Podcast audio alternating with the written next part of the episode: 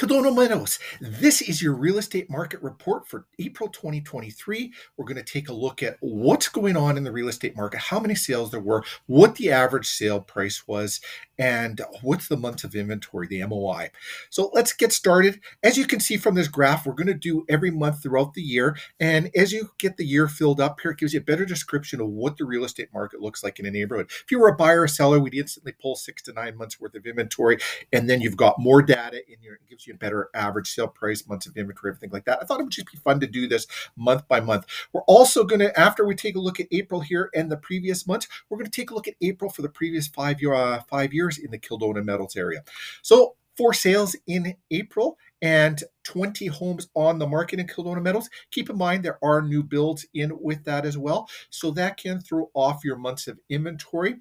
So and like I was saying, when you pull out more data, you got five months of inventory here 2.75, 2.6, and then 22 months of inventory. There's only one sale there in January.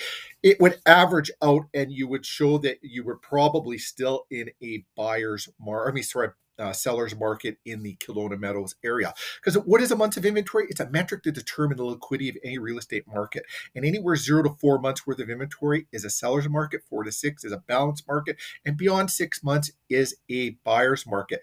Now, the average sale price 506 in January, 523 out of the eight homes that sold in February, 523 also in March, and 424 average sale price in April. Again, take all of those in and divide them over the years, you would see a little bit different outcome.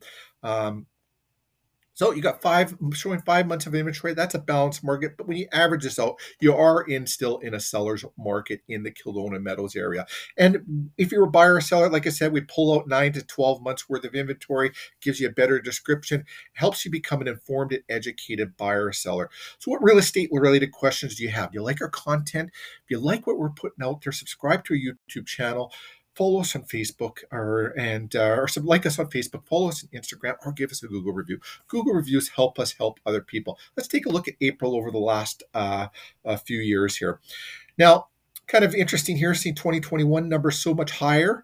Um, we have generally seen in most neighborhoods that the 2023 number and 2021 numbers are a lot closer to each other, and the 2022 number is higher. We actually saw Winnipeg cap out in May of last year with the average sale price of homes in Winnipeg hitting $455,000, then downward trend all the way through the year until it bottomed out in uh, February. February hit an average sale price from 455 to $375,000 was the average sale price in February for single residential detached homes according to MLS.